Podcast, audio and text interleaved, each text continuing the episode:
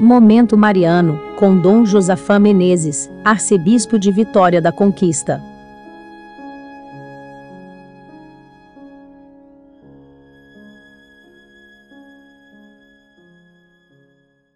A primeira leitura de hoje é do livro dos Atos dos Apóstolos, capítulo 11, versículos do 19 ao 26.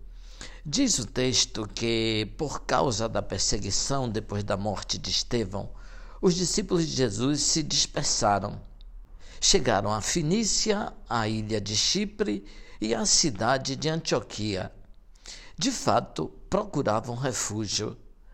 Estavam encurralados, a fé perigosamente ameaçada.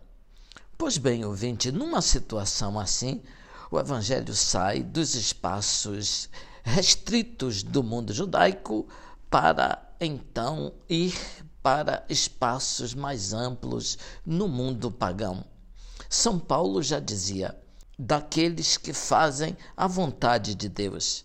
Então, chegando naquelas cidades, os discípulos começaram a pregar o Evangelho e a conversão dos cristãos era imediata. Então, chegando naquelas cidades, os discípulos começaram a pregar o Evangelho e a conversão era imediata. A igreja crescia. A perseguição, ouvinte, tinha efeito de semeadura. Os cristãos espalhados eram sementes jogadas sobre a terra, germinando em todos os campos e terrenos. A notícia das conversões chegou em Jerusalém e os da capital enviaram Barnabé. Quando Barnabé chegou, viu que a graça de Deus estava atuando com muita força também entre os pagãos. A intenção inicial dos apóstolos era ficar somente em Jerusalém.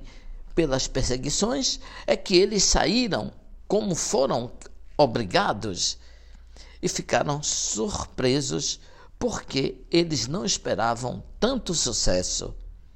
É que a evangelização não é obra nossa, é obra da mão do Senhor, como diz a leitura de hoje. Assim, receberam o nome de cristãos. Eram reconhecidos, sobretudo, pela pertença a Cristo.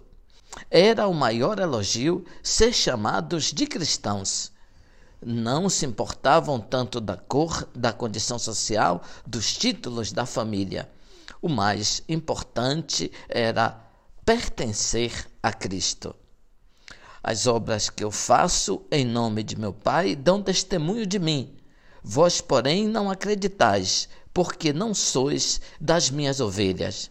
As minhas ovelhas escutam a minha voz, eu as conheço e elas me seguem. É o que Jesus diz no Evangelho. Sigamos, ouvinte, a voz do nosso pastor e teremos uma vida feliz com Ele. Louvado seja nosso Senhor Jesus Cristo, para sempre seja louvado.